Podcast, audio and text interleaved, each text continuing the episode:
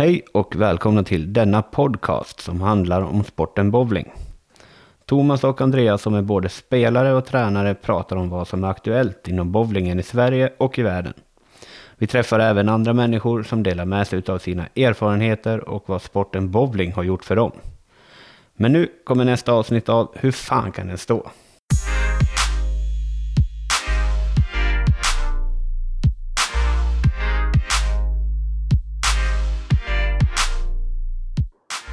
Tjenare Larsson! Hallå Thomas! Sitter du i bilen? Jag sitter i bilen, det stämmer. Ja, det var ju meningen att du skulle sitta framför mig här nu, men det är lite tekniska problem och en adapter som inte var som vi trodde, så det, då blir det så. Ibland så. Ja, Det blir nog bra då. ja. Uh, hur var träningen förresten?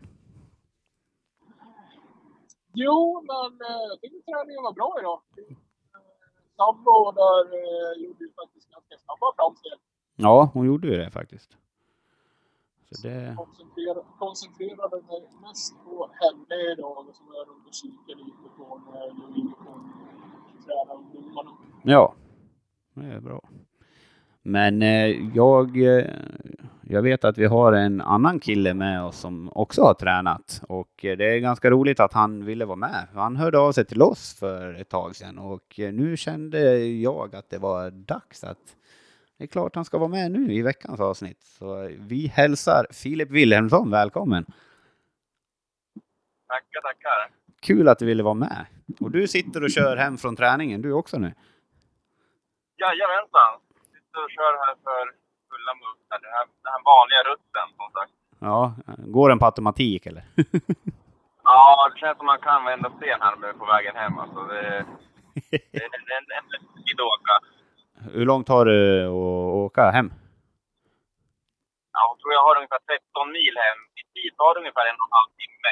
Dryga en och en halv timme. Ja, Så det är risiga vägar här fram till Katrineholm. Katrineholm. Okej, härligt. Är ju höstmörkret som lägger sig nu också. Det är perfekt att köra bil då. ja, det, men, men, man är van. Ja, det, det är sånt man gör när man bowlar har jag märkt. Man åker en jäkla massa bil.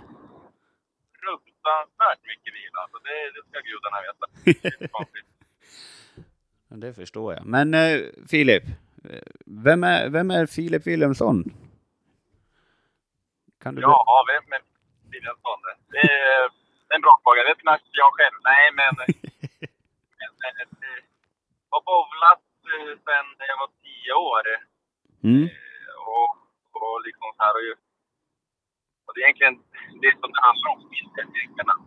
Jag bowlar mer om dagarna och så vidare. Ja. Så att, eh, jag är... Vad ska man säga? Det är inte så mycket mer spännande än så att jag är en bowlare. Mm. Men eh, Eh, hur kom det sig att du började bowla då? Ja, alltså. För min del var det väl mer en slump där. Alltså, jag vet att farsan hade idéer att de kom för jätte, jätte, jättelänge sedan och så vidare. Mm. Och, och liksom, och jag tyckte det var ganska spännande och ganska roligt. Det här gick inte bra alls. Jag, Men, eh, jag jag brukar inte göra det i början, förlåt om jag avbryter dig. Men... Nej, det gick riktigt, riktigt dåligt. Men jag tyckte ändå att, jag vet inte riktigt vad det var som gjorde att, att det var ändå liksom någonting som gjorde att det ändå var kul. Jag vet inte riktigt, jag kan inte sätta ner på det riktigt så där, men, men det var ändå något som gjorde att man drog bowlinghallen en gång till och en gång till. Så att var jag med några kalas. Jag var med bland några polare i grundskolan så vi blev bjudna på någon kalasbowling och grejer. Det, och det var också liksom så här helt roligt och så, men det var inte så här, ja. Nej, Så det, att, eh, det är kul helt enkelt. Ja, alltså det, det är inte så kanske för, för, för ja, de flesta har väl kanske någon anknytning till bowling, de föräldrar är bowlare, eller Mm. om man har någon bowlinghall. Men jag har liksom ingen som har bowlat eh, någonsin, någon gång. Sådär. Att jag har en bakgrund så pass i det där. Men det är lite spännande liksom att det, att det bara kan bli så också. För jag började bowla väldigt, väldigt sent i mitt liv och det gjorde ju Larsson också. Vi har väl inte heller haft någon anknytning så, men vi, vi bara fastnar för det vi också. Ja. Så det, Ja, nej alltså det... det blir kul helt enkelt. Ja, Ja. alltså... Vet, så, jag började... Ja, jag började rulla lite klot när jag var 6, 7 kanske, 7 någonstans. Sen började jag köra varje torsdag. När jag var så här 8, 9 år. Då tog mormor och morfar mig, körde de mig efter skolan varje torsdag och fyra ferier. Jag tyckte det var hur roligt som helst. Ja. Sen när jag var 10 år, då fick jag börja i en förening. Och då Okej. började jag i Smeden. Som inte finns längre nu idag i, i Eskilstuna då, men då fanns den och, och, och sen så, ja, på den vägen är det då. ja. Häftigt. Men du, du bor i Eskilstuna nu, har jag fattat det rätt då? Yes. Yes. Och Eskilstuna. Och du spelar i Kaskad? Ja, Norrköping. I Norrköping ligger de, det är så det är. Precis. Men eh, hur, hur är det liksom, hur tog du dig till toppen liksom? Hur, hur kunde du bli så jäkla bra? Ja, det, det, det, jag också. Nej, men många säger så här, framförallt de som har tränat mig eh, under åren, att, att framförallt de som började med mig när jag var tio år. Att jag var väldigt nyfiken, eh, visste tidigt vad jag ville. Jag, jag visste själv att jag ville bli duktig. Mm. Sen visste inte jag att jag skulle bli alltså, bättre än... Alltså, ja. Jag trodde jag skulle bli duktig i klubben och kanske bättre, och duktig i stan och liksom ha den regionen. Men jag, jag tror inte jag hade i huvudet att eh, jag ville utveckla liksom och testa liksom på eh, ännu längre vridd. Mm. Så att jag vet inte, det, i huvudet var det väl lite grann att ja, men bli bäst i klubben och bäst i stan, då, är jag rätt glad. Men Mm. det, det försvann, tanken försvann ganska fort sen. När man insåg att man kanske ska satsa vidare och ännu högre upp. Då både, alltså både alla de här... Jag hade en, en tränare som heter Claes Tranch här. Tyvärr Mm. finns han inte längre idag. Men han, han var bland de mina första tränare. Och han trodde ganska tidigt på mig att det här kan bli hur bra som helst. Om Mm. jag bara liksom fortsätter. Och, jag- jag tänkte på att han snackade massa goja, men... men Ack så rätt Ja, han hade då.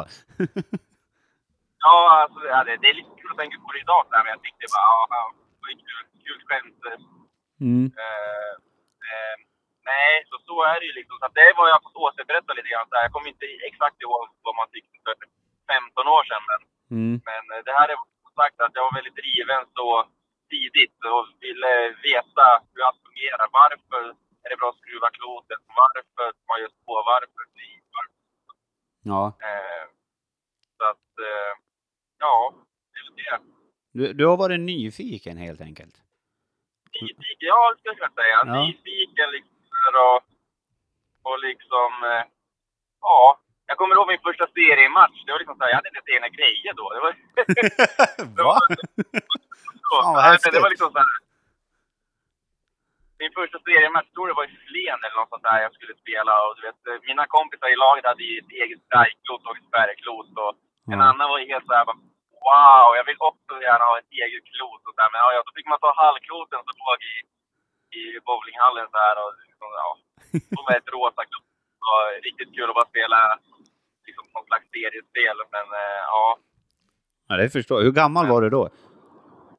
Då var jag tio år. Tio år. Jäklar, ja. Men alltså du lånar liksom i den, i motståndarnas hall?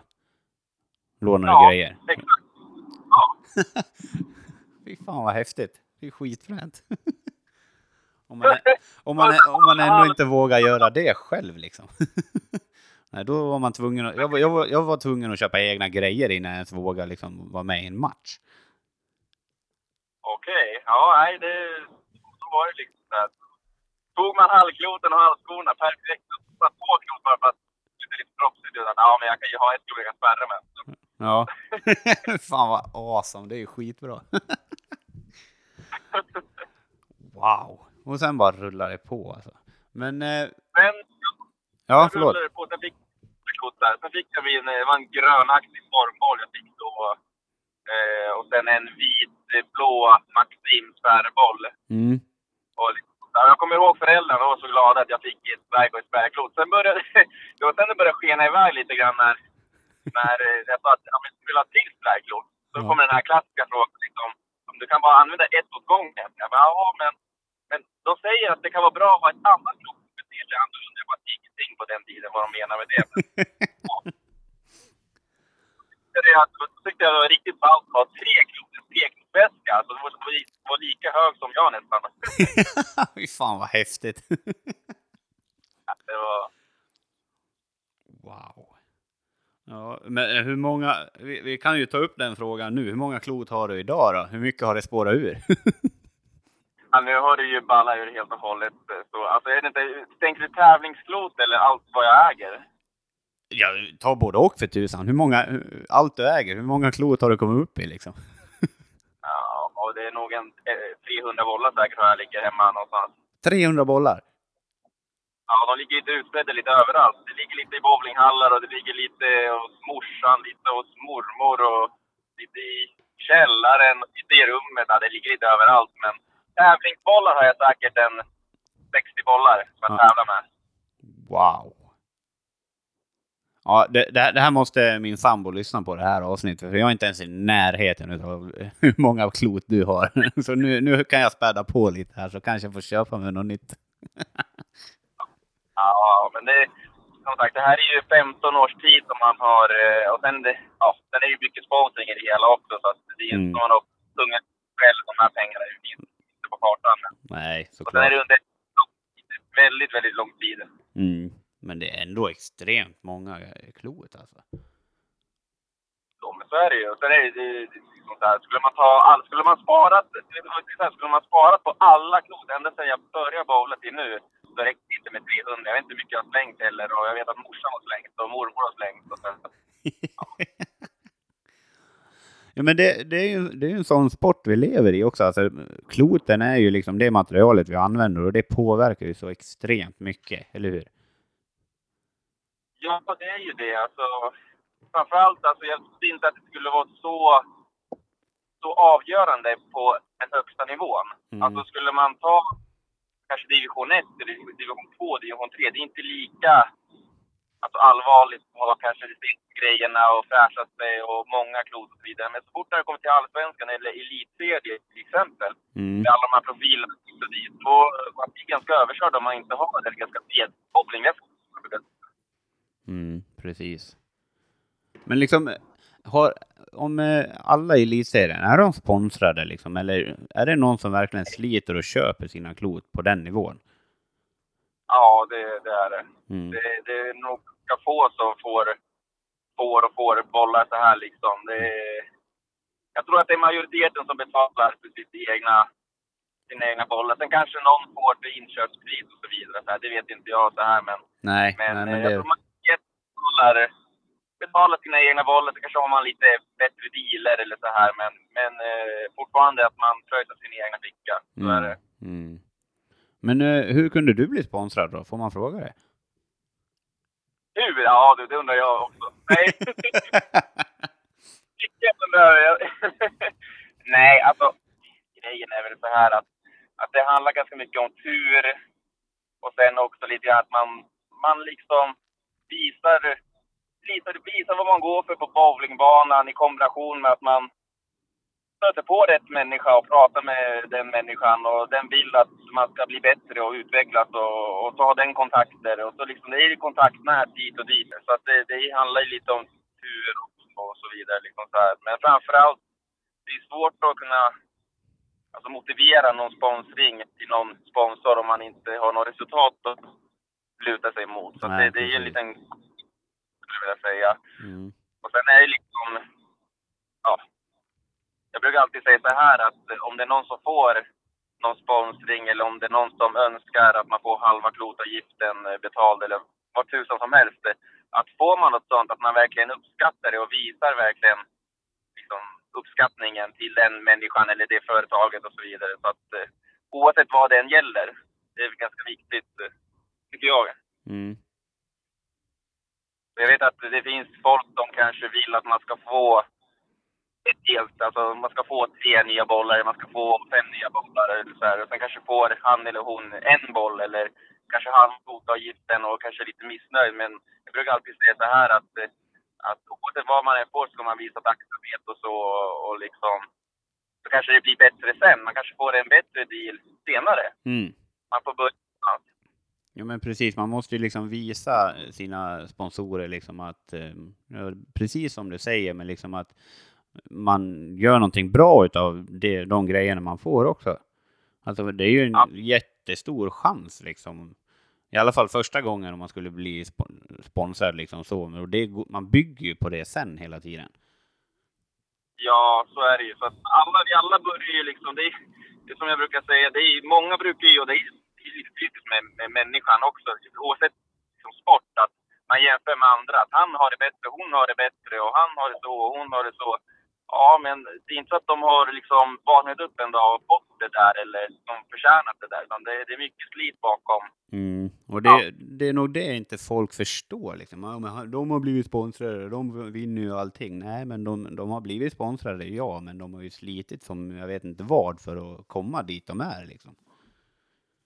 Jo, men så är det ju. Och det är liksom det, är det som man, jag hör lite grann så här, oavsett om det är bowling eller någon annan sport, att det är lite avundsjuka och så här. Och, men jag brukar alltid säga, och liksom, för, för min egen del, att om han har det bättre så, ja, men han förtjänar det. Alltså, han har slitit ännu hårdare Mm. och visat ännu mer resultat. Och det, det är mer än rätt att han eller hon ska ha det här liksom. Så att det, det är liksom, det är, så tycker jag i alla fall. Ja, alltså så som jag ser det när det gäller sponsring, alltså det är ingenting som är gratis. Nej. Utan det, det, det, det är ju liksom en sorts lön kan man väl säga, och man måste ju slita för att få den lönen. Liksom.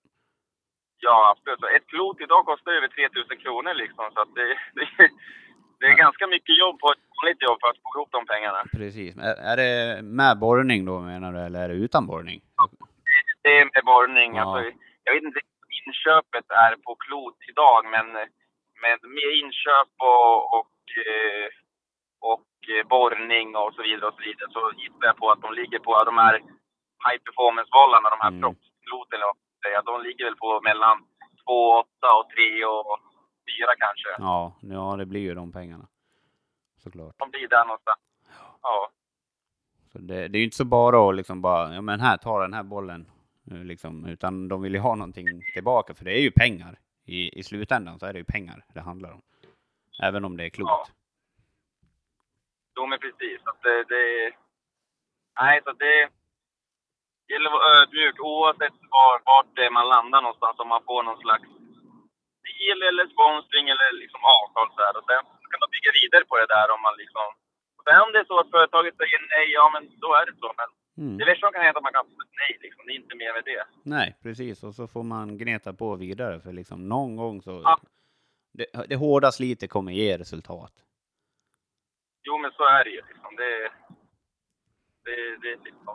Om Jag vet ju själv liksom om, om man går tillbaks till det här med, med slit och jobba på banan och så vidare. Jag vet ju under skolan och gymnasiet, alltså efter skolan så hamnade jag bara i bowlinghallen liksom. Jag, när polarna skulle iväg och göra någonting så jag, jag drar till bowlinghallen liksom. Och Mm. tyckte väl att det var lite konstigt. Så jag var alltid lite så här, men det var liksom, det är lite unikt för att eh, man var inte riktigt som alla andra i plugget liksom. Så man gjorde inte riktigt så där att man hängde med polarna direkt efter skolan, man gjorde det och det, utan Mm. jag hängde med polarna i skolan. Men sen var det liksom så här, när, när skolan eh, var slut, då drog jag till bowlinghallen. Mm. Eh, och, så det var lite som ett andra hem, framförallt efter bowlinghall då. Mm. Och den, så här. Eh, så att, eh, Ja, men det, Men det är det, är ju så, det är så du har lärt dig.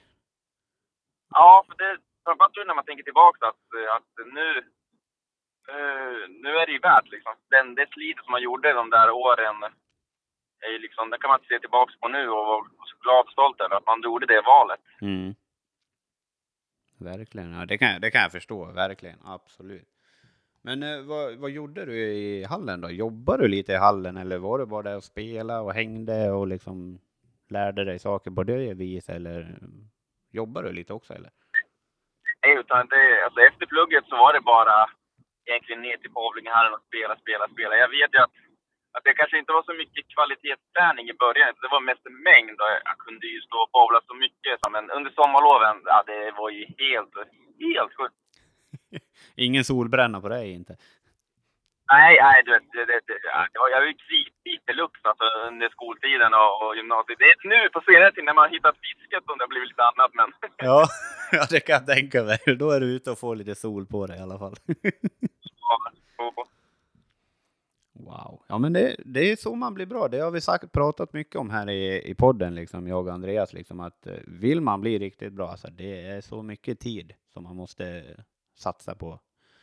Ja, det, är, det är uppoffringar. Alltså, men för min del var det liksom ingen direkt offring, utan det var en livsstil och det är fortfarande en livsstil att, att vara i bowlinghallen och, och göra liksom sina pass. Nu kanske man tränar inte lika mycket som man gjorde för 5, 6, 7 år sedan. Utan tränar, när man tränar så tränar man mer kvalitet och, Mm. liksom, och försöker bara bibehålla den formen man har och den Mm. tekniken man har. Liksom tappa bort den. Och sen är det ju att bara köta vidare på, på tävlingar. Är det inte coronatider då? Mm. Eh, och sen eh, ja, flot och så vidare. Liksom. Försöka uppdatera väskan hela tiden och hålla den fräsch. Mm. Precis, men eh, hur mycket tävling, innan corona kom då, liksom, hur mycket tävlade du då? Ja, jag tävlar ju ganska mycket. Framförallt i Sverige tävlar jag oerhört mycket. Det är många som påstår att jag, att jag tävlar mest av alla. Eh, när det kommer till här biten. Det kanske jag gör. Jag tror jag ligger bra till i antal serier, i, bit, i tävlingsserier eh, på Mm. den biten. Jag tror det var någon som sa att jag hade nog flest tävlingsserier till och med. Jag Ja. vet inte, jag vågar inte eh, säga det riktigt så här, men, men jag, jag ligger rätt högt där i alla fall. Jag kan tänka mig det alltså. jag, jag vet som sagt ingen statistik heller, men det, det låter troligt. Det gör det. Det här har jag hört här för, för ett tag sedan. Att, att, um, jag kan tänka mig att det ligger ganska bra till där just, just i tävlingsserier i Sverige. Mm. Men hur, hur Det blir ganska mycket. Förlåt, vad sa du?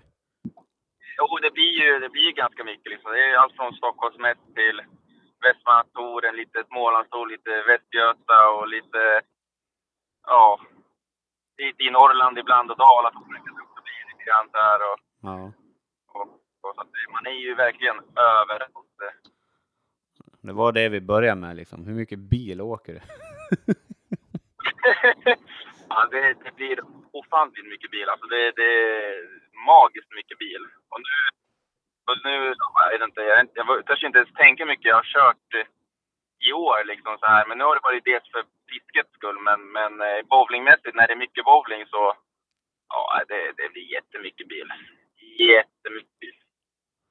Det blir många olika hotell också va? Ja, alltså, Eller både hur? ja och nej. Alltså, Ja. Ja, när det kommer till tävling, vissa tävlingar så kanske liksom man har någon bowlingpolare som tävlingen går i. Ja, men då kanske man kan bo hos honom. Liksom. Det är ju perfekt.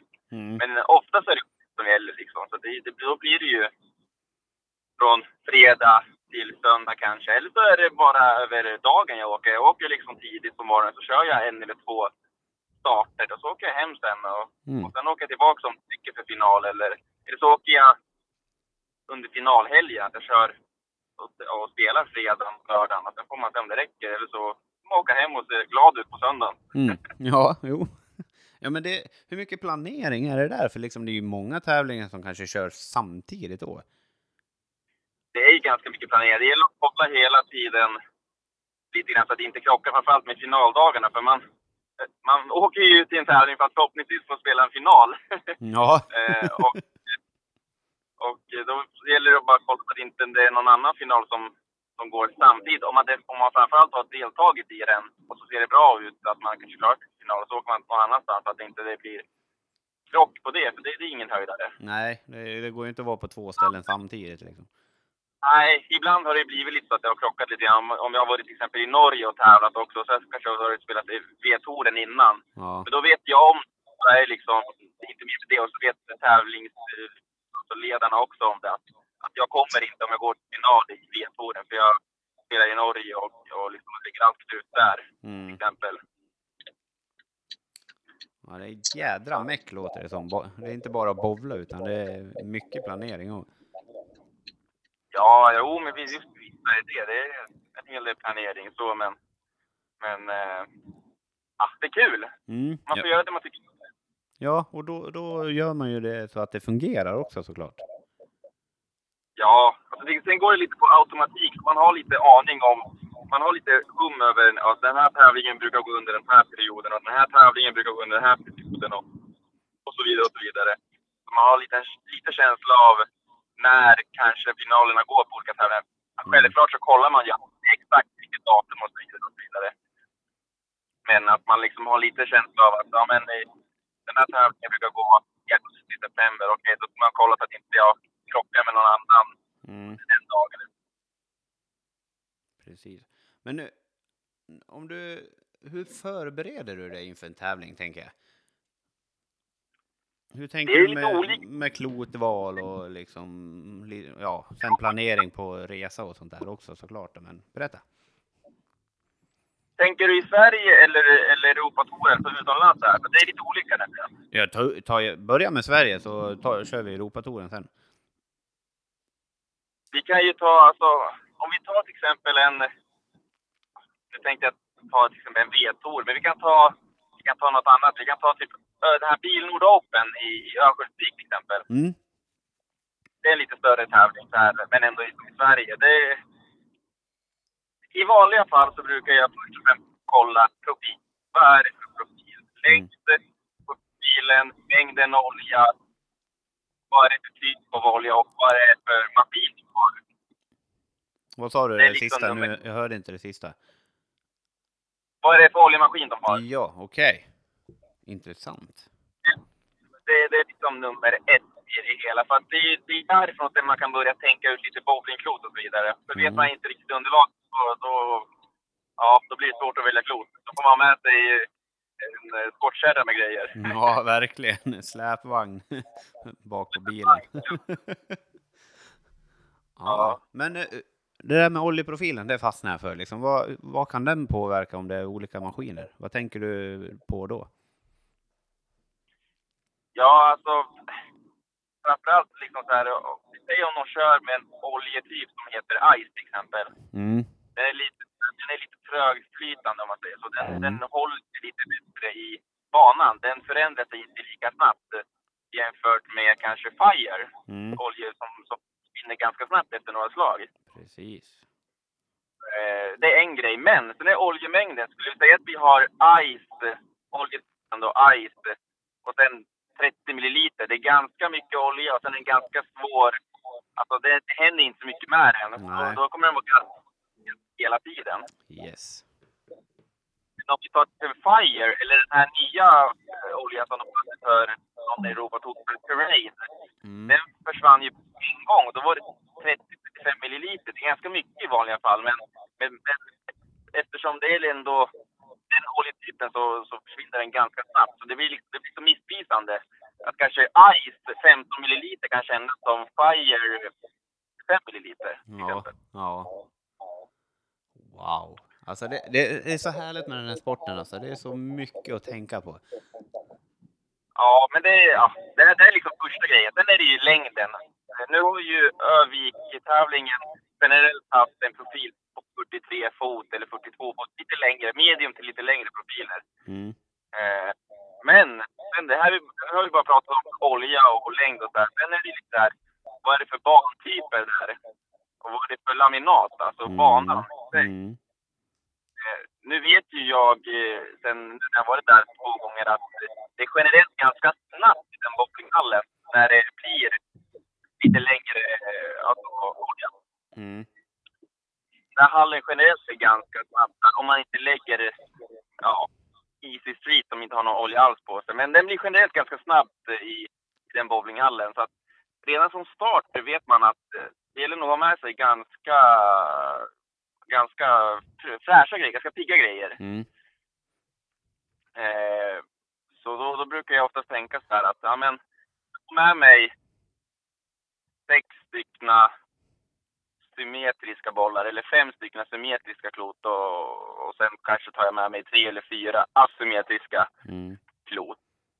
Och så spärrboll och så vidare. Så jag, ibland åker jag iväg med nio bollar, men ibland kan jag ha med mig, banne mig 11-12 bollar. För då åker jag oftast själv. Då kan jag bara mata i bollar i, i bilen. Mm. Det spelar ingen roll om jag har sex klot i bilen eller om jag har 12 klot i bilen. För ja, jag åker ändå själv så. Ja, ja, men precis. Det är ju inga problem att bara packa bilen full. Så att jag brukar egentligen tänka, tänka fasta nio bollar. Sen kanske tar jag med mig en jokerväska som jag brukar säga. Att jag har kanske en idé att de här symmetri- symmetriska bollarna, de här asymmetriska bollarna kommer kanske behöva användas under en viss tid på de här serierna. Sen beror det på lite grann om det är folk som spelar med uretan eller om det är folk som spelar blankt klot eller matt klot eller mycket rotationer. Det beror på helt vad de bowlar på banan. Mm. Men man har en ganska bred väska. Då har man en jokerväska som jag brukar säga med tre klot. Och det är sådana klot som jag tänker att, ja, kanske kan jag behöva de här. Kanske, kanske, kanske. Mm. Man inte står där sen och tänker att, eh, ja, jag kunde kanske ha tagit med mig den här rackaren. Så att det är liksom en som man, jag tror inte riktigt på dem, men det kan gå kanske un, under något visst förhållande liksom. Väldigt intressant. Ja, det är ganska in, det är ganska ingrötat, men det, det, det var, det, det, det är hur jag tänker. Det är jättebra för våra lyssnare att höra det här tycker jag. Alltså det, det är guld värt att du pratar om det. Det är så jävla fränt. Så att eh, det är egentligen liksom så, så att eh, åker jag i en bil runt om i Sverige eller åker jag med bil ut till Norge eller till Danmark eller så här så tar jag med mig lite extra bollar för att, eh, jag brukar säga så här. Ha, ska man vinna en tävling så måste man ha, alltså tyvärr, vågar nästan säga, måste man ha det klotet alltså som, som verkligen är Alltså det där klotet, det är just det här klotet som behövs till det här underlaget just nu. Det finns liksom inte att den här kanske liksom, den är, den här är liksom okej på den här profilen, på det här just nu, men, men den strejkar inte tillräckligt mycket som den där killens boll. Så man måste nästan ha den där som är liksom, Op Ja. Optimalt för just den stunden liksom. Ja exakt. Ja. Om man ska vinna tävlingen. Sen Mm. kan man liksom komma kanske, man kanske kan komma på pallplats eller komma femma, sexa, sjua med, med kanske inte nöten i, i bowlingvätskan, men att man har spelat tekniskt bra, man har gjort bra förflyttningar, men man har inte riktigt den, den gången i, i, i liksom kägelhögen eller liksom den, den rätta motion på, på banan som gör att man kan få någon extra strike. Mm. Så att, ja, det, här, det, är, det är jättesmå saker. Nu, alltså, nu pratar vi sådana här jätte, jättesmå saker. Skillnad från att vinna eller bli femma liksom. Ja, det är viktiga saker tycker jag. För det, jag har känt av det där så jädra många gånger. Själv. Och då, det är bara för man inte haft den där bollen man, som man önskar att man hade liksom. Men för man, slår bra slag liksom. Men det är inte det lilla, lilla extra som finns där i. vi kan ta ett exempel som nu i helgen, nu när vi var i Arvika och spelade med seriematch och sen i Ludvika. Mm. Alltså för min del, min dåliga insats. Jag tycker jag spelar tekniskt riktigt, riktigt bra i Arvika. Och gör 900 på, på, på långoljan. Det är jättebra med 900, 900 någonting, 900, jag vet inte vad jag, 907 kanske jag gjorde. Mm. Eh, jättebra, men sen i Ludvika så spelar jag tekniskt tycker jag mycket sämre. Och det är nästan lite pinsamt att säga då att, att eh, men ändå gjorde man 970.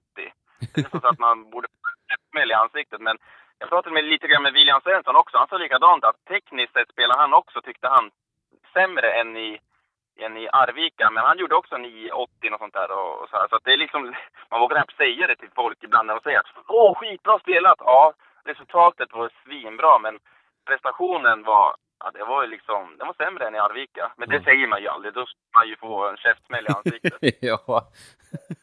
Men det, det är så skönt att höra för det vi fattar ju precis vad du menar där.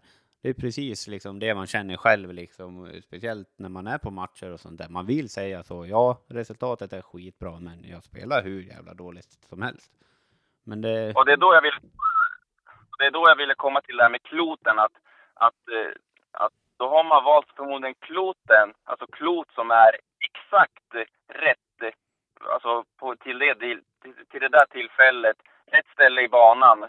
För jag hade otroligt mycket att bowla på. Mm. Alltså brutalt mycket att Ludvika. Så att även fast det tekniskt kändes skit, så blev det bra. ja, Men eh, säg att man hade spelat tekniskt dåligt och haft fel boll och, och så vidare och så vidare. Då blir det ju ingenting i slutändan. nej.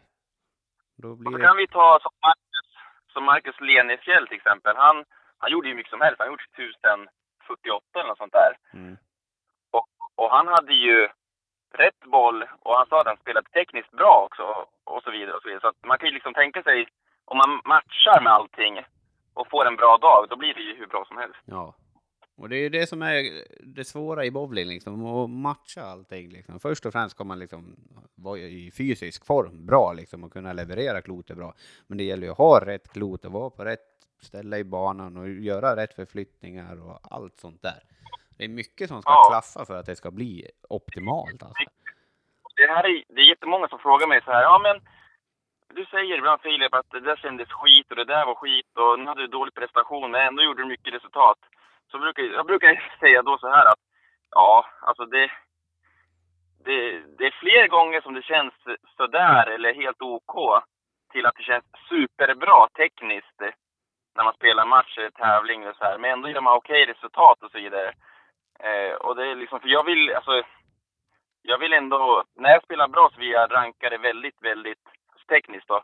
Så vill jag liksom tänka att det var väldigt, väldigt, väldigt bra. Mm. Är det liksom sisådär, att säga att det alltså en väldigt bra prestation för mig, det är en nia på en, på en 10 gratis eh, skala till exempel. Mm. Eh, medan sen kanske en sexa eller sjua, då, då är jag liksom lite halvmissnöjd. Nej, fast det kanske är väldigt bra, men, men jag, jag har ändå liksom ändå ribban ganska högt för mig själv, bara för att man vet att, att eh, vad ska man säga, man vill ändå hela tiden pressa sig själv till max för att man inte ska liksom komma, alltså ta ett steg tillbaka i sin utveckling om man säger så. Jajamän, jag förstår. Jag hänger med. Är Förstår du vad jag menar? Jajamän, Jag jag förstår. Det är, det är skitbra grejer du säger. Alltså det, det är så jävla rätt, tycker jag. Samtidigt så får man liksom inte liksom såga sig själv om man har en dålig dag eh, och gör dåligt resultat, för man är inte mer en människa. Absolut inte. Utan man får liksom vara lite ledsen och lite besviken och sen får man ta en utvärdering. Vad var bra, vad var mindre bra? Så tränar man vidare på det och kör vidare. Mm. Om man inte fastnar där. Så man måste ändå liksom ge lite cred också, även fast det kanske liksom inte, Det, man det, inte, de inte bara sig. mm, det gäller ju liksom att vara lite ödmjuk mot sig själv också. Absolut. Så det gäller att ha en bra balans liksom. Inte liksom... Det ska vara en bra balans skulle jag säga. Mm. Gör man något bra så ska man credda sig själv. Gör man något dåligt, ja det var inte bra alls. Gör om, gör rätt. Mm. Ja, det är Så att, nyttigt. eh, Det, är- det är nyttiga grejer du säger. Det är så, det är så kul att höra. Larsson, har du något Ja, att tillägga? Nu har inte du sagt någonting på länge. Nej, det var ett tag sedan jag kom in, i, kom in med någonting. ja, vad fan. Nu, nu hörs du ganska bra, eller vad säger du Filip? Ja, det är väldigt bra. ja, härligt. Är inte intressant Larsson? Jo, det är intressant. Eh, Jag funderar lite på om man skulle gå tillbaka till eh, Klot. Eh, Eftersom du nu ändå är lite sponsrad. Eller mycket sponsrad. Jag vet inte. Jag har inte koll på det. Men jag tänker så, hur mycket laborerar du med olika layouter på eh, Klot? Och har du fyra likadana med olika layouter? Eller hur, hur mycket jobbar du med det? Jag har alltså, om vi säger så här, jag har fyra, fyra favoritlayouter. Eh, och då har jag liksom så här, liksom, man ska säga, jag har två stycken som tar lite senare och två stycken layout som tar lite tidigare. Sen har jag, sen har jag kanske en layout som jag använder ibland och det är en sån här layout som, som jag brukar säga, är pin i axel eller tvåtumspinne eller entumspinne. Så att den liksom, den svänger ganska tidigt och liksom ingenting på slutet. Det är lite grann som uretan, hur den liksom är uppbyggd och hur den rullar. Fast det, man bara har en sån layout på reaktiv, på en typ symmetrisk mediumboll, så blir det som en uretan fast ändå inte. Lite starkare än uretan. Gud, det där har jag letat efter. Vad är det där för layout? Det där vill jag ha. Jag har fem favorit, eller fyra favoritlayouter och en femte som jag använder på vissa bollar, ibland på vissa underlag. Mm. Det är inte mer än så. För det finns så mycket klot idag med olika värden, olika viktblock och olika ytor och så här. Så man behöver liksom inte ha 12 olika layouter. Tycker inte jag i alla fall. Men det kanske tycker någon annan. Men jag tycker personligen att det blir bara för grötigt. Utan ha koll på fyra olika layouter, eller fem då, i mitt fall då. Mm. Ja, men hålla det ändå relativt enkelt tycker jag. Ja, för jag tänker mer, när jag väljer ut en vätska så tänker jag mer på vad det är för, om det är solid eller om den är hybrid eller pearl. Och så tänker jag mer om det är låg, lågt RG eller högt RG, är det låg diff, är det hög diff, asymmetriskt, symmetriskt. så tänker jag mycket mer än på olika borrningar. Sen, det, sen kommer i sista hand, när jag går igenom det, i sista hand kommer borrningen. Är det en pinne upp eller är det en pinne ner? Och den där är pinne upp, okej, okay, den där är pinne ner och så liksom så. Så att jag kollar först igenom klotets egenskaper och sen kollar jag vad jag har för, för borrningar. Intressant. Bra fråga Larsson. Ställ en till. kan, ju, kan ju fortsätta på det. Det är inte sådär så att du kan åka på en tävling med fem likadana klot med alla dina fem borrningar? Det, oh, nej, jag skulle inte göra det. Nej. Det, det blir ju skillnad att borra olika, absolut. Man, jag brukar ju oftast, när, när jag fixar någon ny boll som kommer ut på marknaden, när det kommer som typ Alpha Jack eller nu den här Jackal Flasher, då fixade jag två stycken, en pin upp och en pin ner. Och den med pin under tar lite tid och den pin över tar lite senare. Liksom det, men det är inte så att det inte, vad ska man säga så här.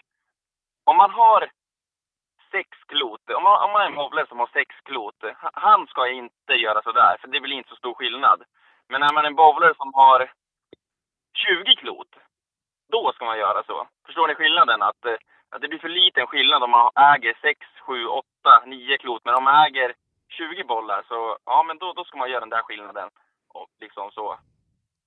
Då kan man börja, börja härja i den, i den gröten, så att säga. Ja, det, det är vad jag tycker personligen själv. Liksom så här att, att eh, det, det, det är skillnad. Jag tycker jag ser en stor skillnad.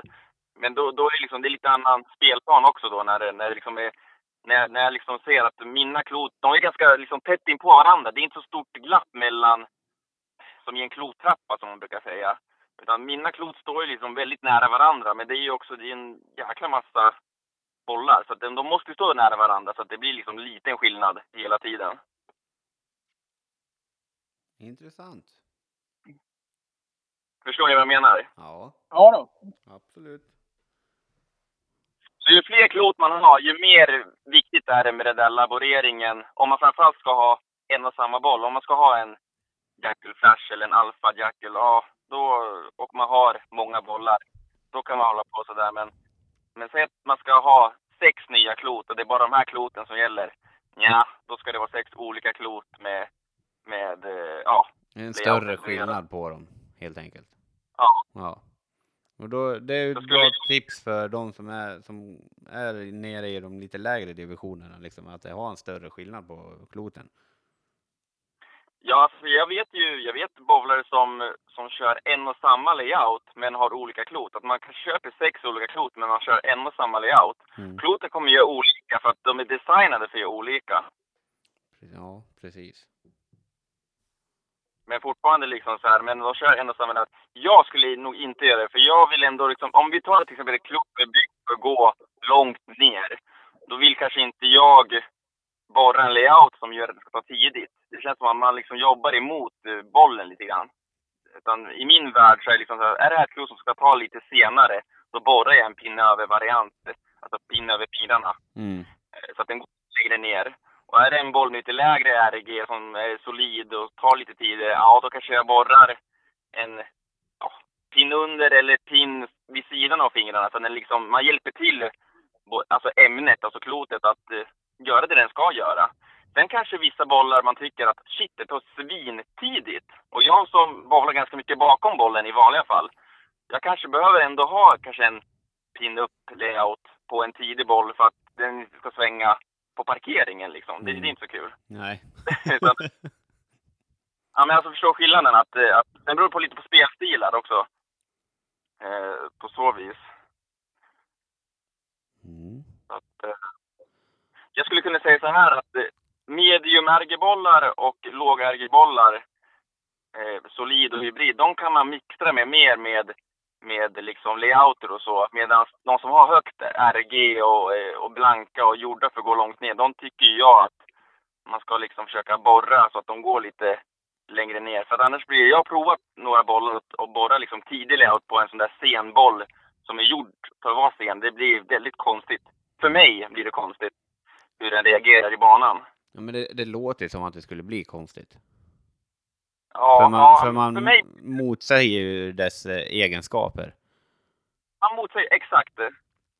Och då, att- då blir det ju konstigt. I alla fall i mina öron i alla fall. Sen beror väl det på hur man, hur man rullar klotet själv också som, som du har sagt liksom. Men det, jättemycket. Det här är så mycket individuellt. Liksom. Skulle man vara en spelare som spelar jätte, jätte, jättelöst, då kollar man inte på klot som tar tidigt. Då kollar man på klot som har högre RG till exempel och fin yta.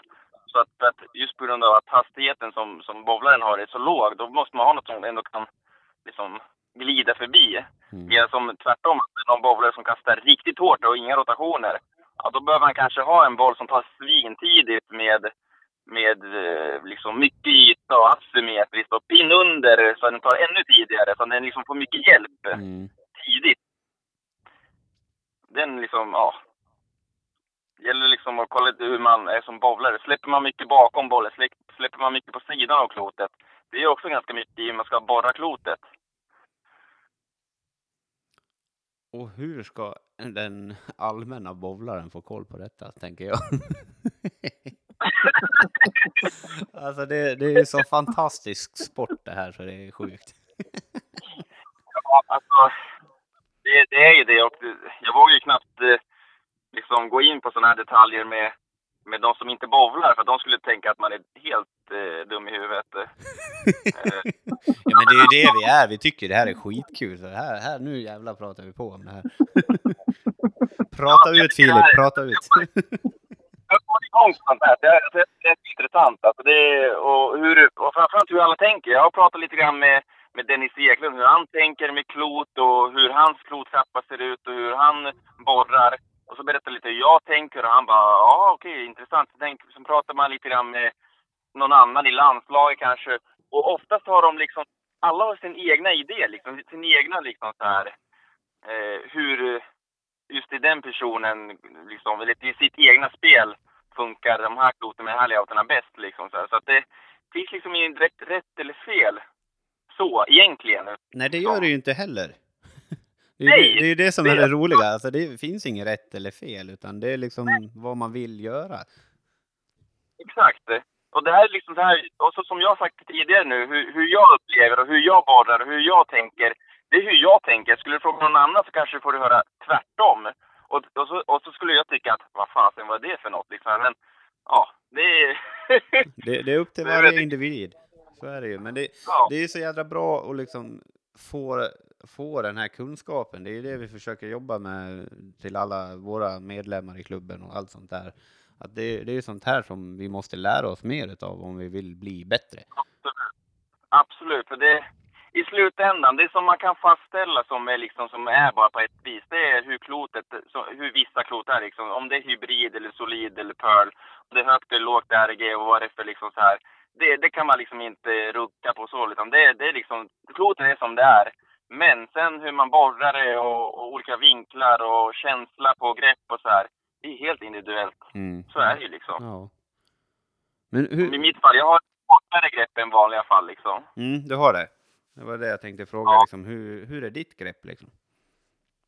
jag har lite kort, kortare grepp än vad man, eller vad man ska ha. Det, är återigen, liksom, det finns liksom ingenting vad man ska ska, utan det är känsla. Och det är ganska mycket feeling i den här sporten. Alltså, så. Mm. Och har man inte liksom rätt feelingen, då, då blir det ju svårt att få den där sista touchen i det hela. För jag spelar ganska mycket på feeling. Och det gör väldigt många, eh, vad jag vet. Jag vet att i landslaget är det väldigt mycket feeling. Det, det lite, om vi säger så här. För 10, 15, 20 år sedan var det nog mer sikte och mindre feeling. Nu Mm. idag är det mer rotationer och feeling än sikte. Det Mm. vågar jag nästan säga. Ja, men det, det håller jag med om. Det, det, det vågar jag också säga. Ja. Dagens klot kompenserar så mycket. Har du rätt klot och så på rätt ställe, då har du lite grann att bovla på. Framförallt om du har rotationer. Ja, du har ju i princip hela, hela högersidan om man är högerspelare. alltså det, ja men det, det, det är en bra känsla att ha det. Då har man bra nej, feeling. men alltså, nej men liksom det, det, det är ju så det är liksom idag. Att det, det, absolut så har ju vi alla en tänkt linje att så här ska klotet rulla på banan när man står på ansatsen. Eller att man, och vissa siktar, absolut, jag säga. Visst, visst är det vissa som siktar och så vidare, kör den här lite mer old school grejen. Men, men det, är, det är ovanligt många som ändå kör på den här feelingen. Att man, man, kör, man gör sin grej. Man, har, man visualiserar sin linje och så kör man. Det är intressant. För liksom, du, du måste ju verkligen kolla jättenoga på hur klotet rör sig på banan också. Ja, För det ingår väl i, i din feeling liksom, för då, då vet du vad Ja. du gjorde liksom i, i slaget. ja för, om vi säger så här, inför mitt slag så, så har jag liksom, jag visualiserar en viss typ av beteende på klotet. Var den ska svänga någonstans, hur den ska rulla och så vidare. Och ser jag att på vägen till brytpunkten, att klotet har börjat, alltså den har liksom tagit för tid. Den svänger inte, men den har liksom börjat rulla ur eller den har tagit för tid eller den tog aldrig. Mm. Då liksom så här, då började, och då är liksom så här, jaha, då blev det inte riktigt det. Det har liksom blivit, det blev inte det jag tänkte mig, utan det tog för tid. Då måste man göra nå någon skillnad i klotval eller i förflyttning för att jag, för att jag ska få den här visual, alltså det här jag visualiserat, liksom den här beteendet. Så Mm. får jag det här beteendet som jag tänker, kommer det bli riktigt bra. Precis. Men hur vet du liksom eh, för förflyttning du ska göra då? Det är lite skuggfråga på det här liksom, men Jag vet, vet, ibland gör man ju superfel och det, det är inte... Liksom, ibland är det ju gissning. Alltså, Mm. alltså det, det är liksom, ta klotet för tidigt eller för mycket, ja då flyttar man vänster om man är högerspelare och, och liksom tvärtom om, om man liksom är höger, eller mm. Om man är högerspelare så flyttar man vänster, om man är vänsterspelare så flyttar man åt andra hållet. Precis. Om det liksom tar för tidigt. Mm.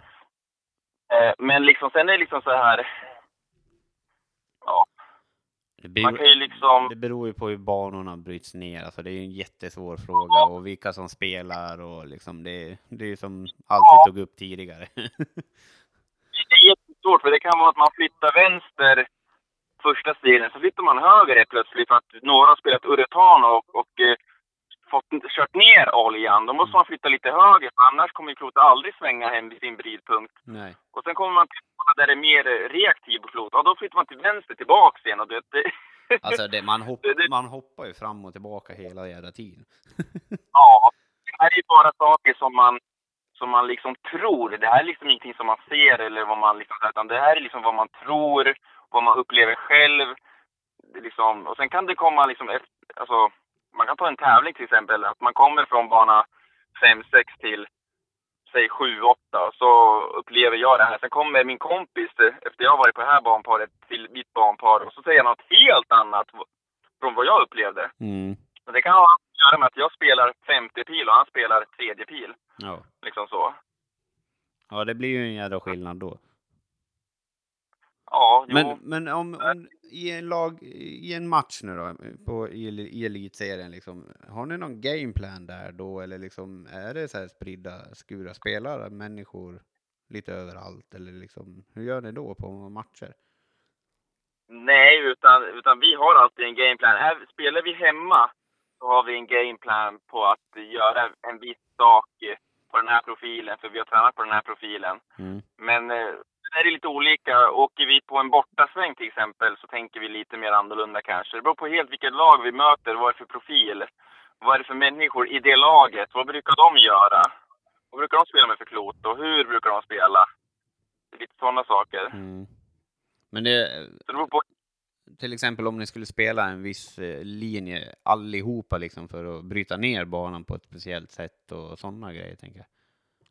Vi, brukar försöka i så gott mån det bara går under uppvärmningen kanske bestämma oss för en viss linje, att där ska vi försöka bränna upp banan. Mm. Men sen är det ju så här, sen så, vi är ju så många olika, så vi är ju Vissa gillar ju att spela lite raka, vissa gillar att spela lite mer på skruv och vissa gillar liksom, och vissa håller olika mycket skruv också. Så att Mm. det är svårt att bestämma för alla att säga att, att nu ska vi spela ribba 5, alltså 5-5. Och så har vi några killar som har 600 liksom, eh, rotationer. Det, det blir liksom så här rakt in längs ribba 5, det kan vara lite halvsvårt. Så att, så att, vi brukar säga så här att sen när, när serien startar ska vi försöka hålla oss till den planen, men plus minus några ribber till vänster och höger för att vi har ju liksom, vi är ju olika individer, vi har olika mycket varv, olika mycket fart, olika mycket liksom så här och, och så vidare. Så att det är svårt att göra exakt samma. Mm. Men, men det Men går man- ju att genomföra till en viss mängd såklart.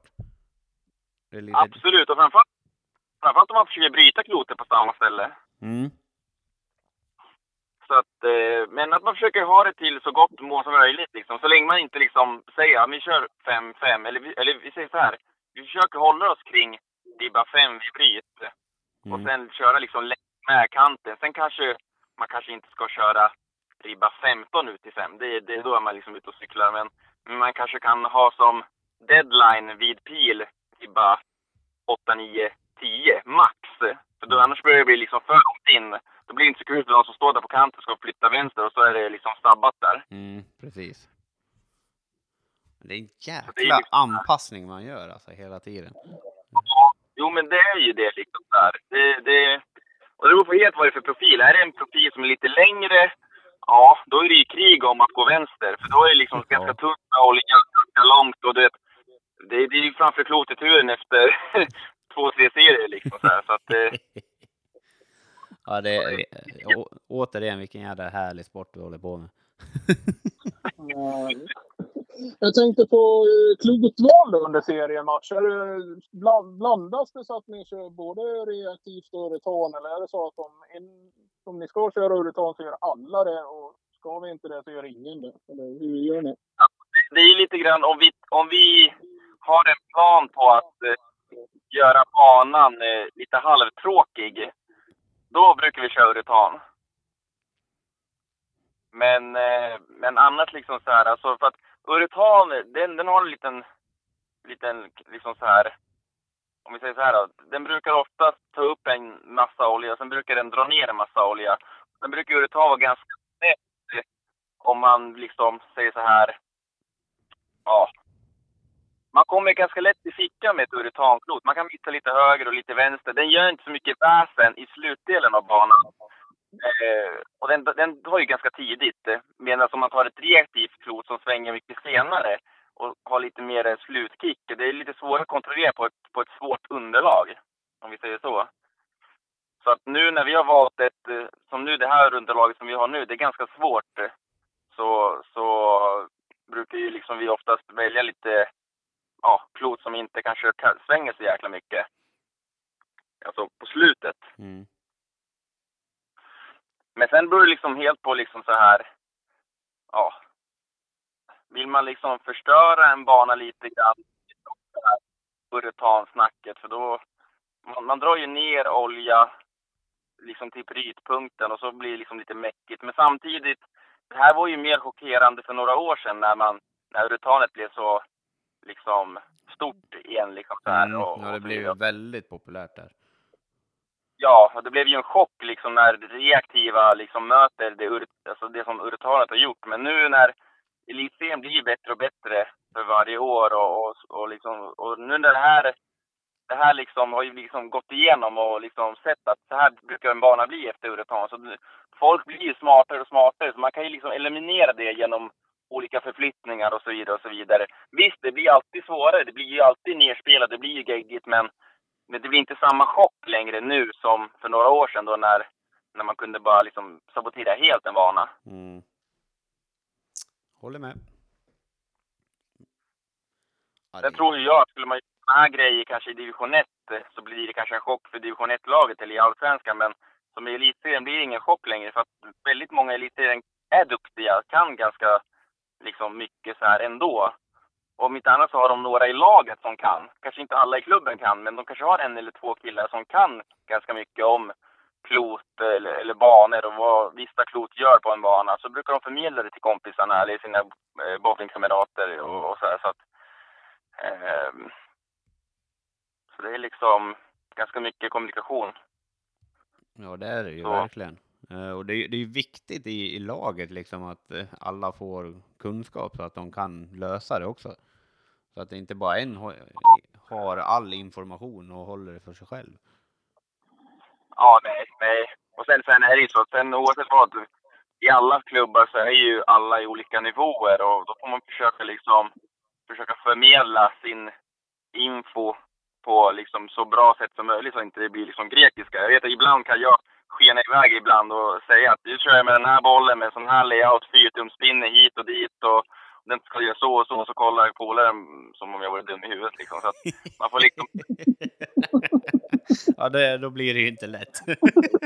Nej, nej. att- eller ibland blir det lite där och du vet, man får liksom, ibland får man liksom säga, ja, men jag tar det här klotet, jag ska ta lite tidigare och sen med den här layouten så, så tar den lite tidigare och lite mjukare på slutet. Eller tvärtom, att den här går lite längre ner, men ändå liksom inte allt för häftig på slutet och sen drar jag lite yta. Så man liksom gör det väldigt basic så, medan kanske, ja, man kanske med dämpa säger man, jag tar det nu en fyrtums eh, pinne som är så för att eh, så så. Man får liksom, det, det, man menar ju samma sak, det är bara att man, det blir lite mer komplicerat.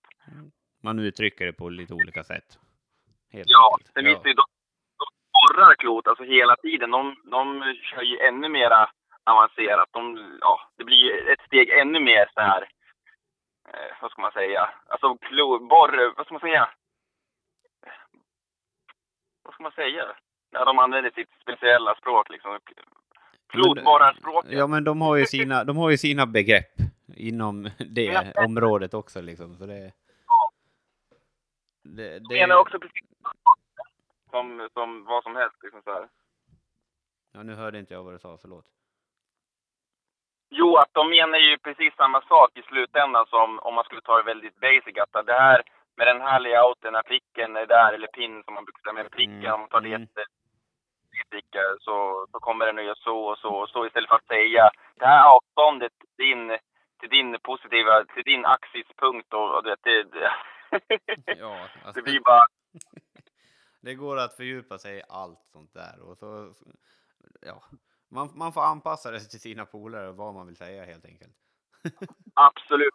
Och man blir aldrig fullärd. Liksom, när, när man pratar med, med, eh, med, med klotborrarna eller med Dennis Eklund eller med Martin, skulle, om man skulle prata något sånt där, så då får man höra något helt nytt språk och hur, hur han eller de tänker och så här. Och, och, och, liksom det, och det, då tar man in det liksom. För det är kul att lyssna hur andra tänker liksom kring typ samma sak, bara att man säger det på olika vis. Liksom. Det är Mm. kul att liksom så här se det. Ja, men det är ju så man lär sig också.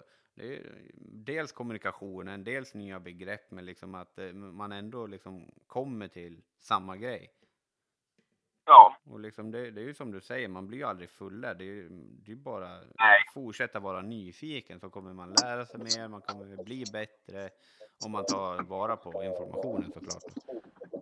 Absolut, och det, det är många gånger som jag har frågat och liksom Dennis har sagt men vad menar du nu när du säger sådär och sådär på det där klotbara språket? För Ibland kommer det sådana termer som man liksom, oh, nu är man lite där, nu är man ute på svag is här igen, men då förklarar man det och så bara ah, okej, det var så du menade. Ja, men så här brukar jag säga liksom. Det är typ, återigen, man menar samma sak. Ja, ja det är sjukt.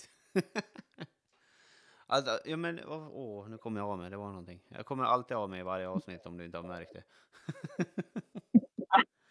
Nej då. Eh, nej men liksom...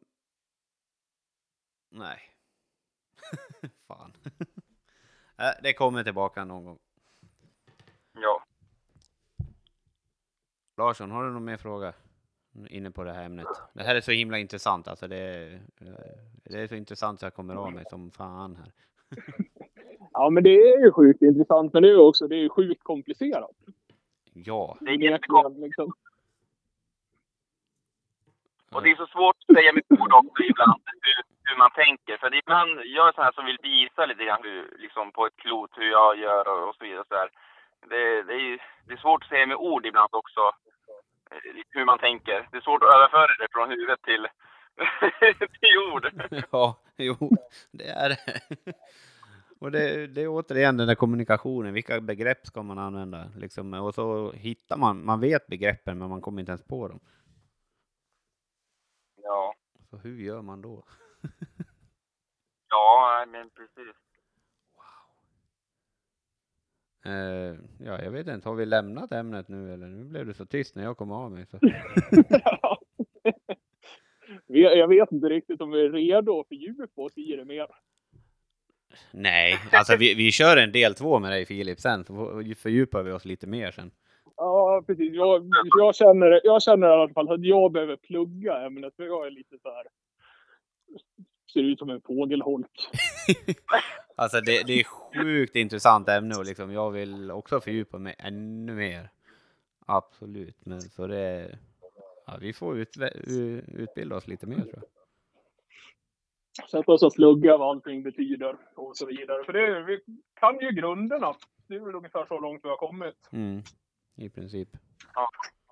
Vi får köra en del två på den biten. Absolut. Absolut. Det, det måste vi göra, verkligen. Åh, vet du vad? Men du, vilken klotborrare har du förresten? Ja, är det Saino? Ja. Fan, alltså Larsson, tänk dig, vi sätter ihop Filip och Saino så kan vi fördjupa oss jävligt mycket tror jag. Om, om, om du förstår vad de säger. ja, men, vi, ja, men oh, där kom, det, där kom jag på vad jag skulle säga. Om man inte förstår någonting, varför... Var, den, en vanlig Svensson frågar ju aldrig liksom, nej men vad menar du där? Vad tänkte du på nu? Ja men liksom i alla olika begrepp och sånt där. Som när du pratar med Dämpa där. Liksom, ja men hur menar du nu? Och så kom ni fram till samma grejer liksom. Va, va, man är ju nyfiken hela tiden. Varför, om man inte förstår någonting, varför frågar man inte om? Kan du förklara det där igen? Ja, du menar på att eh, folk inte vågar fråga eller vadå? Ja, precis. Folk vågar inte fråga om. Nej, och grejen är så här. Alltså, jag tycker det är konstigt för att eh, det här är så, så pass svåra grejer att, och liksom komplicerat att eh, det, det är helt okej att fråga. Fråga en extra gång. Liksom så här, och vad, hur menar du? Och förklara. För att jag frågar nästan hela tiden, men hur menar du? Liksom, det här, det här känner inte jag igen. Mm. Jaha, det var så här du Okej. Men då menar du som mig? Ja, fast du säger det på det här viset. Ja, precis. Och då har du lärt dig någonting nytt. Det är väl därför du har Ja. blivit, en av grejerna varför du har blivit så bra, för du, du är fortfarande nyfiken och du vågar fråga om när du inte förstår någonting också. Det är ju liksom win-win. Ja, och sen, är det och sen nu när jag har den här möjligheten ändå med, med Motive och sen Gaps där som är väldigt schyssta nu som, som har gett mig en bra deal med Motive att, att jag kan liksom fixa lite bollar så här så, så brukar jag testa lite grann. Ibland gör jag en sån här layout som jag aldrig har provat tidigare på någon boll. Bara för att jag har en tanke i huvudet att det här kanske kan bli det här. Och ibland blir det så, ibland, och ibland blir det inte så. Och så blir det lite okej, okay, okej, men då har jag provat lite grann så här. För att liksom, om det här kanske kan vara något här super-layout eller så. Så bara liksom prova lite grann också. Mm. Samtidigt som jag gör mina, alltså, mina standard-layouter. För jag vet att de här layouterna är bra. Och sen väljer jag bara, om jag har en, liksom, sen väljer jag bara liksom klot efter det. Att, eh, ja men det här klotet är så, okej då tar jag den här layouten. Den här layouten lär ju matcha bra med det här ämnet. Mm.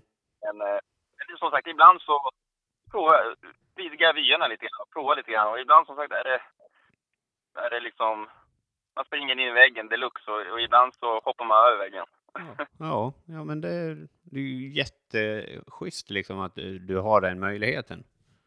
Det är, jag är avundsjuk på det där kan jag säga. Ja, fast det, det. Sen är det liksom- liksom också lite det här att, att eh, jag har inte fått höra det att, eh, liksom så här rakt till mig så, men, men jag har fått höra att folk säger om andra människor att ja men han får det så här mycket bollar och, han, och hon får så här mycket bollar och det är därför han och hon är så bra. Men det är inte hela sanningen. Liksom. Så här, klot är ju det är en sak. Det är ungefär som med någon, någon annan sport. Liksom. Så här, visst, redskapen det, är- det är ju viktigt men det är någon som måste göra jobbet också i slutändan. Ja, så är det ju. Absolut. Äh, blir du sponsrad av, har du några andra sponsorer än eh, Motiv och vad sa du, Gaps? Ja, alltså tänkte du på klot eller tänkte du alltså allmänt? Ja, allmänt bara. Ja, alltså jag har ju lite sponsorer lite här och där. Jag har lite så här, vad ska man säga, jag... Jag har Serande Bil till exempel som är Kia. De har hjälpt mig väldigt mycket med, med Kia-bilar. Att jag har fått väldigt bra dealer. Eh, med bilar helt enkelt. Och Mm. ibland har jag fått lån när jag ska iväg någonstans. Och sen har jag köpt privat så har jag fått bra pris på bilar och så här och så. Och sen, eh, ja, sen tränar jag är väldigt, väldigt billigt, mer eller mindre gratis i Bellevue till exempel i Västerås. eh, Mm. Där de med den biten och så här. Så, så jag har ju liksom lite runt omkring så här. Sen stöttar ju, eh, vad heter det, eh, föreningen också lite grann. Mm. Kul. Eh, så eh, så det, det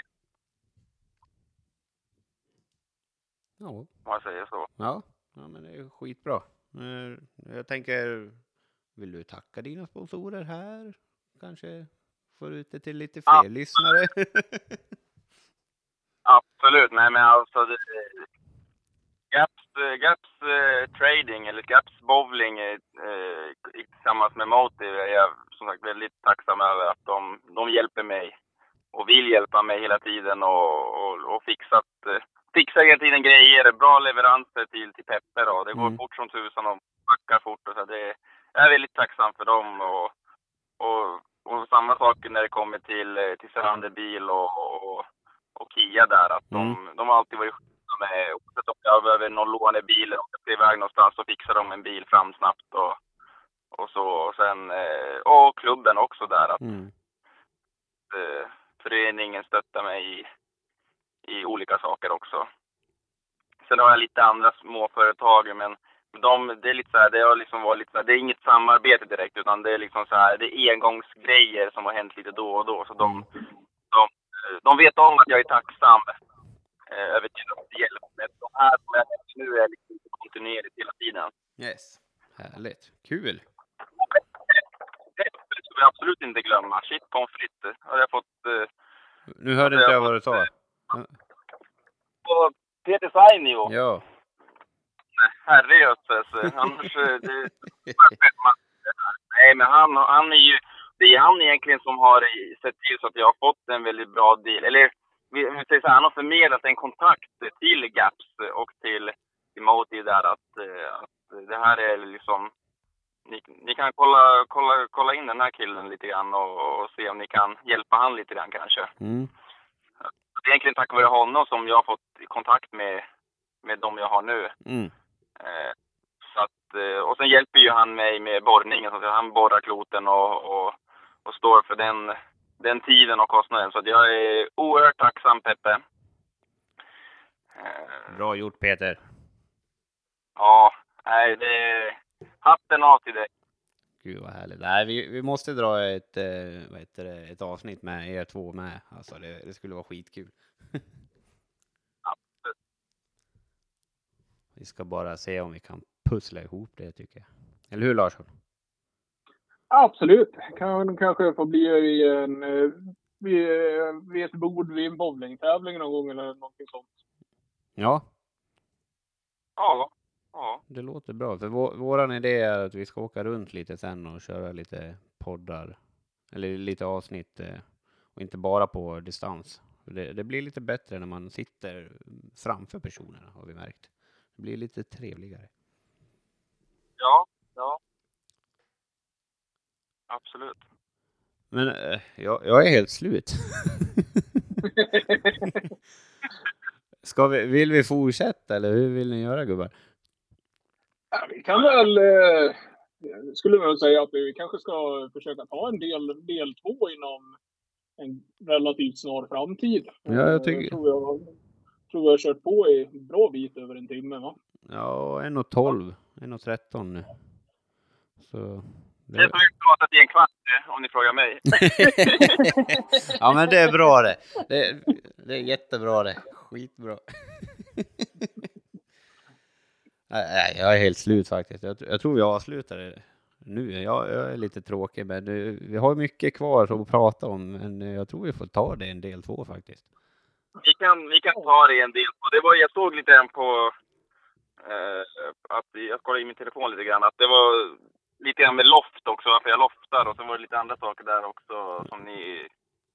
Som vi skulle snacka om sen. Ja, vi har mm, lite intressanta grejer där.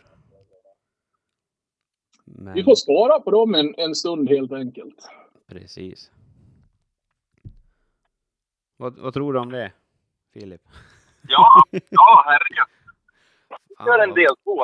Fan vad bra. Jag är på. Härligt, härligt. Jättekul att höra. Det är så kul att du ville vara med också. Så vi tackar så himla mycket för det. Så lite Ja. så.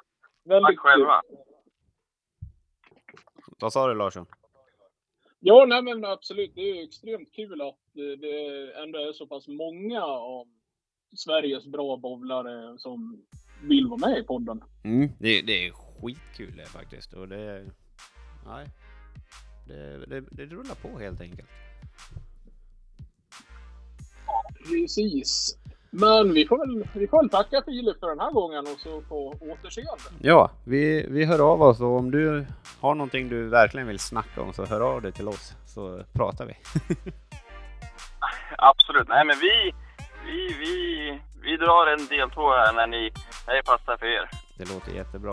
Men eh, fortsättning följer säger vi så då till alla våra lyssnare. Yes. Jo. Och så hörs vi nästa vecka. Ja, det gör vi. Ha det bra. Ha det!